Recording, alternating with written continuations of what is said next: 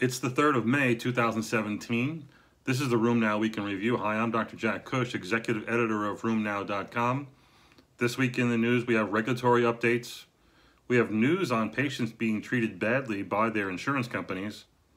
One step closer to precision medicine in Still's disease. And lastly, why comorbidity is a lot like the weather. At the top of the news is an interesting report from the FDA where they've actually issued a complete response letter to the makers of a new rituximab biosimilar. Actually, they did this a few months ago with Celtrion and its rituximab version of its biosimilar version of rituximab, and it just happened again to Sandoz. And again, this is a bit of a setback for the biosimilar industry, where the FDA is being as hard on them as they are being hard on other companies who've also received complete response letters.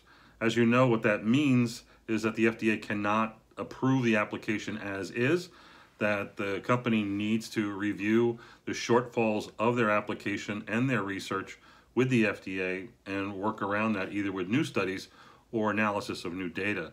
It's a setback. It's good news for Genentech and the makers of rituximab, but we need to see more. Actually, there's plenty of biosimilar rituximabs being used worldwide, just not here in the United States. Other regulatory information comes from the EMA and their agency called the CHMP, the Committee on Medicinal Products for Human Use. They actually have approved two new indications, certolizumab being approved for plaque psoriasis and tofacitinib being approved for psoriatic arthritis.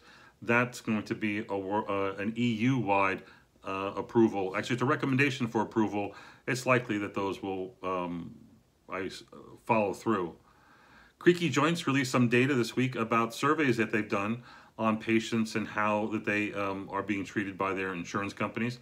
And they showed data from New York State where patients have been denied the use of medicines for basically non-medical switching, meaning for non-medical reasons, the insurer and the PBM are recommending other drugs than the one that was prescribed for non-medical reasons, usually for financial reasons and whatnot. Again, and the consequences of that are numerous, but nonetheless unsavory.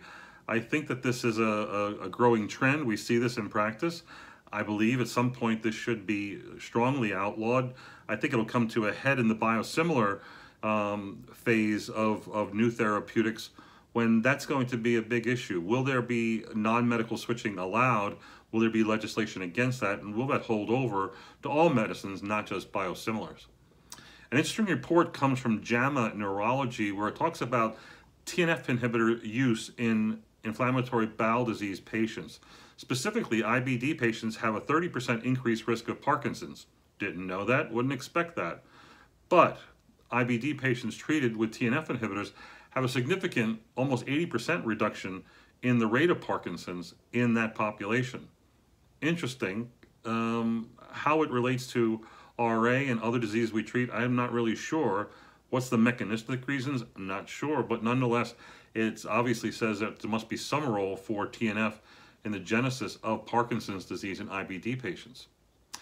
Data I did not know now includes that scleroderma patients who may have an increased risk for cancer might be identified by their autoantibody profile. So an Annals of Rheumatic Disease article shows that patients who are positive for antibodies against RNA3 polymerase or antipolar antibodies have an increased risk, a threefold increased risk of cancer within the first 3 years of diagnosis. Turns out the same finding was reported, I believe, mid last year, 2017, in Journal of Rheumatology, showing the same thing, RNA polymerase 3 antibodies being associated with increased risk of cancer. This particular ARD study shows that it's also increased, cancer that is, in people who lack antibodies against centromere and topoisomerase 1. So heretofore I did not know, there is a small risk of cancer in some subsets of scleroderma, but now we may have some biomarkers like we do in patients with inflammatory myositis. An interesting study by the CDC of U.S. death certificates, and specifically looking at lupus deaths, showed that between the 15-year period, 2000 to 2015, there were over 28,000 deaths from lupus in women, and that SLE ranked as one of the top 20 causes of death in women, and that's unfortunate. When they broke it down by age group, that in the 10 to 14-year-old group, it was the 15th cause of death. In the 15 to 24-year-old group, the most common, maybe worrisome group in lupus, it was the 10th leading cause of death. In those between the ages of 25 and 45, it was the 14th leading cause of death. Death and lupus is not a good thing, and we need measures to more carefully address this. Interesting breakthroughs in the world of pediatric JIA, specifically systemic JIA. Michael Umbrello and colleagues from NIAMS and the NIH have actually found that the expression of IL-1RN, the gene that encodes for the acute phase reactant protein, the IL-1RA gene, protein that regulates IL-1 activity in humans and in disease, they showed that high expression of this disease, high expression of this gene is associated with, is actually protective against the disease. That low expression is associated with an increased disease susceptibility. And of course, this is all interesting because this involves the treatment that we use exogenously, the IL-1RA protein, also known as anakinra. That's human recombinant IL-1RA.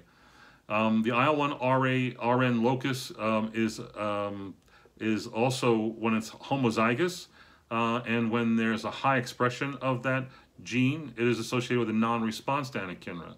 This is interesting because I think it takes us one step closer to what we may ultimately view as precision medicine, or a smarter way of treating a very difficult disease. They actually did studies looking at IL-1RA non-responders versus responders, and it turns out that this gene did play an important role in that subset. There's interesting data that comes from the VA administration and the National Data Bank, over 25,000 patients studied, looking at BMIs in relationship to disability, and they showed that severe obesity was associated with progressive disability in RA patients. Maybe not surprising, but nonetheless worth noting. And they also noted that unintentional weight loss may be an important marker for those who have progressive disability. And that's sort of unexpected. I think that this is not surprising. This is one of the bad comorbidities. And obesity, while it has its consequences, it's not necessarily associated with a higher death rate in our patients, especially in RA, but it is associated with a lot of quality of life deterioration, in this case, severe disability, and is probably something that needs more attention. Also in the spectrum of comorbidities, a number of reports have appeared recently about the influence of comorbidity and outcomes in patients with psoriatic arthritis. One particular study that was recently reported showed that when they looked at a cohort of psoriatic arthritis patients and categorized them according to their Charlson Comorbidity Index, CCI scores, they showed that those who had high CCI scores of greater than 2 or higher was associated with higher disease activity at baseline, a higher incidence of depression and anxiety, shorter persistence time on TNF inhibitors. There are other studies out there showing the same thing, recently reported and going back in the last 2 years, showing that metabolic syndrome and obesity are associated with lower persistence on drug, less adherence to TNF inhibitors, higher disease activity, and diminished responses to TNF inhibitors in patients with psoriatic arthritis. This is why comorbidities are a lot like the weather. What? Is it the weather being a hot topic? No. In that it's hard to predict, not quite. That if you just wait a while, it'll go away. No, it doesn't go away. It's a lot like the weather because everybody talks about comorbidity and does nothing about it. This is a big issue for us. We often talk comorbidity, especially to patients and things we're worried about and why we need more aggressive therapy, but yet rheumatologists are not very engaged in comorbidity management or even identification. And I know you're all busy. I know you assume this is going to be done by primary care, but the data is also clear that your patients think you're the smartest guy amongst all their doctors, and they often don't go to primary care doctors. We need a better plan and a better strategy to manage comorbidity in our patients. That's it for this week on Rheum Now. Tune in next week. We'll give you more good news in rheumatology. Bye now.